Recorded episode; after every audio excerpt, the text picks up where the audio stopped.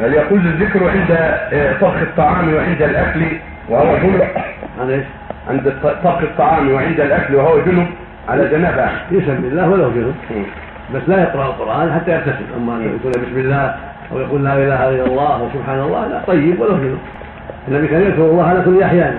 يعني إلا جنابه نعم